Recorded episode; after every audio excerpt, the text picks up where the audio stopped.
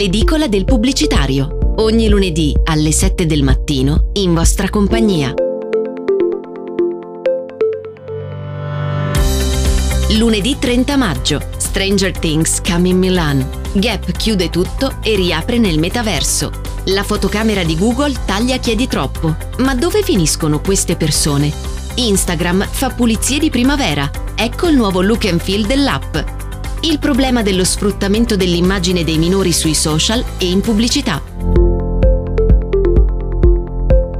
Partiamo con la notizia più scintillante della settimana. Stranger Things al posto del Milan.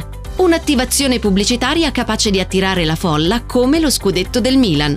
Quella che sembra una forzatura è in realtà semplicemente un avvicendamento temporale avvenuto recentemente in Piazza Duomo a Milano.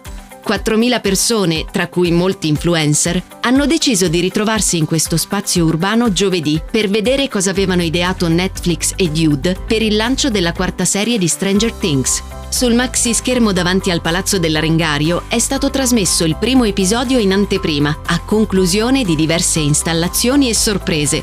A terra dei cuscinetti con il logo della serie e dappertutto richiami evidenti agli anni Ottanta, un successo notevole, artistico e di pubblico. Un successo del cinema e della pubblicità. Novità dal mondo digitale. Funziona meglio uno store fisico o uno nel metaverso? La storica scelta di Gap.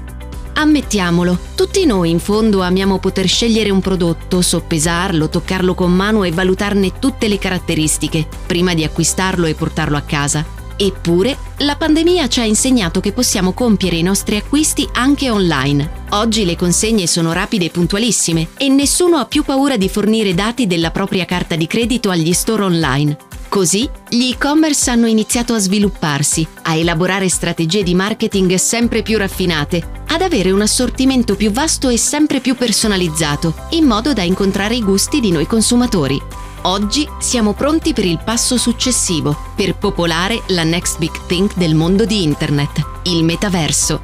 Lo sa bene Gap, nota impresa di abbigliamento statunitense, la quale ha preso una storica decisione, chiudere tutti gli store fisici in Unione Europea e investire proprio nel metaverso, dove, in collaborazione con Epic Games, ha progettato uno store completo di bar, videogame e molto altro, per intrattenere e convertire ogni possibile acquirente. Se siete interessati a sperimentarlo, potete farlo oggi stesso su Roblox. Magari nelle prossime serate invernali trascorreremo un po' di tempo facendo shopping nel metaverso. Lo spot migliore della settimana la fotocamera di Google taglia chiedi troppo. Ma dove finiscono queste persone? Insieme alla linea Galaxy di Samsung, il Google Pixel è lo smartphone che dà più filo da torcere a Apple e i suoi iPhone. La battaglia però, prima che sugli scaffali, si combatte a colpi di spot pubblicitari.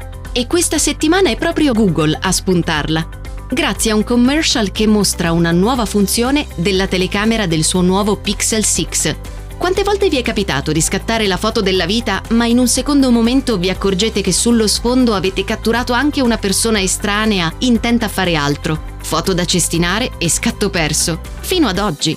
Grazie alla nuova funzione Magic Eraser, infatti da oggi chi possiede lo smartphone di Big G potrà eliminare l'elemento di disturbo nella foto con un semplice tocco, facendolo sparire del tutto. Per presentare questa nuova feature, Google ha fatto produrre a OPM London uno spot in cui ci si immagina la fine di quegli intrusi eliminati grazie all'app. E così quel corridore che si è intrufolato nello scatto viene catapultato in un mondo immaginario, dove giacciono tutti gli elementi scartati dalle foto cartelli stradali, nuvole che rovinano un cielo sereno, gabbiani, pali della luce o una moto passata all'improvviso proprio mentre si realizzava un selfie. Uno sforzo di inventiva molto originale che testimonia quanto la creatività non abbia confini. Novità dal mondo dei brand. Le pulizie di primavera di Instagram. Presentati un nuovo schema colori e una nuova typeface. Proprio così, L'aria di primavera ha fatto molto bene ai creativi di Menlo Park, che hanno deciso di dare una rinfrescata all'identità visiva di Instagram, ormai social network tra i più amati e utilizzati al mondo, con i suoi 2 miliardi di utenti attivi ogni mese. Per primo in ordine cronologico è stato annunciato e successivamente lanciato un nuovo layout del feed che favorirà i contenuti verticali in 9 sedicesimi, come i reel. Il redesign ha toccato poi l'icona dell'app, ingrandita e ricolorata con un gradiente più ricco e brillante per favorire la memorabilità sui touchpoint digitali, ma non disdegnando la possibilità di applicarlo su campagne out of home, come suggerito dai mock-up di cartelloni pubblicitari che sono apparsi nei comunicati ufficiali. Da ultimo, il lancio di una nuova typeface in app, rinominata Instagram Sans, appositamente disegnata per restituire una maggiore uniformità visiva e soprattutto per potersi adattare ad alfabeti e stili di scrittura di tutto il mondo, con l'inclusività e il rispetto per le culture come obiettivi principali. L'evoluzione di Instagram corre a più non posso, ma non si starà eccessivamente sovrapponendo ai competitor? Il focus della settimana. Nel mondo della comunicazione abbiamo un problema con lo sfruttamento dell'immagine dei minori. Figli di celebrità sovraesposti sui social ancor prima della crescita dei denti da latte. Gamer quattordicenni che ci mettono la faccia davanti a milioni di follower baby influencer che promuovono beni e servizi come la più navigata delle star del web.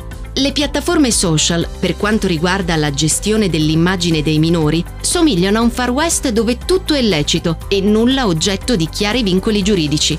Se invece parliamo di advertising, la situazione è appena di poco migliore. Lo sfruttamento delle immagini che vediamo scorrere sui teleschermi di casa è rigorosamente autorizzata da una liberatoria firmata dai tutori legali dei minori coinvolti. Eppure anche la pubblicità offline nasconde non pochi coni d'ombra. Uno su tutti la cosiddetta fascia protetta, all'interno della quale vengono regolarmente trasmessi spot che potrebbero turbare o fornire un cattivo esempio allo spettatore più giovane.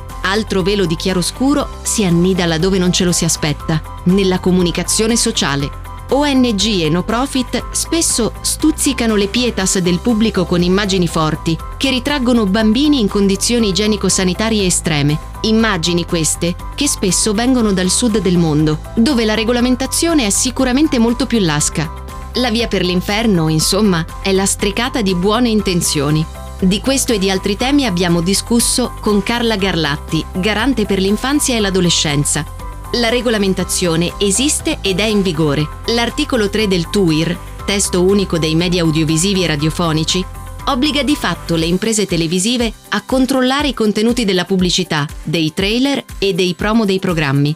I social media sono invece un campo ancora più scivoloso. Le policy interne dovrebbero tutelare gli under 14, eppure la natura internazionale delle piattaforme le assoggetta alla giurisdizione dei paesi in cui queste hanno sede legale, a volte differente dalla nostra. Come spesso avviene, divieto che fai, difficoltà di attuazione che trovi. Se siete interessati ad approfondire il tema, trovate la versione integrale dell'intervista alla garante sul sito queste sono le principali notizie che hanno scosso la settimana appena passata. L'edicola del pubblicitario è già al lavoro per raccogliere le prossime. Questo podcast è realizzato da Audiolift, progetto podcast e supervisione Podcast Business. Io sono Elena Gianni. I contenuti editoriali sono della Gazzetta del Pubblicitario, per raccontarvi in pochi minuti il meglio dei sette giorni precedenti News, cambiamenti del mondo digitale, spot, nuovi rebranding e una riflessione personale direttamente dalla redazione sul fatto più scottante della settimana. Grazie di averci ascoltato. Vi aspettiamo la prossima settimana. Se non vuoi perderti gli aggiornamenti su marketing, pubblicità e comunicazione day by day, segui il website lagazzettadelpubblicitario.it.